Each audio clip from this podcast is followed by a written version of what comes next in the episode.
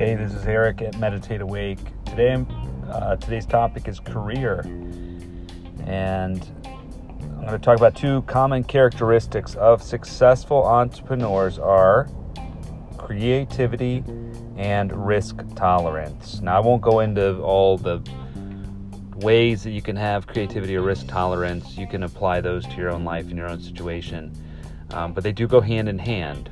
So, if you're confident in your creativity, you're less afraid of risk because you trust that uh, you know you trust that you'll be able to find a way to negotiate any situation even if it doesn't go to plan.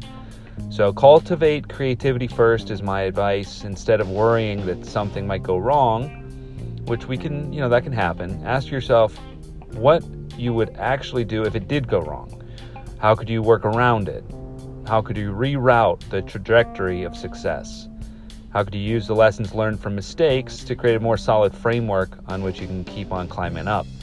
I've had many uh, of those instances, and if you look back in your own life, I'm sure you could find, you know, at least one or two times where, you know, you tried something and it didn't work out according to plan, but you learned a lesson from it, so you can draw from that lesson. So, practice with small scale risks in your personal or professional life, and that way you can build trust in yourself.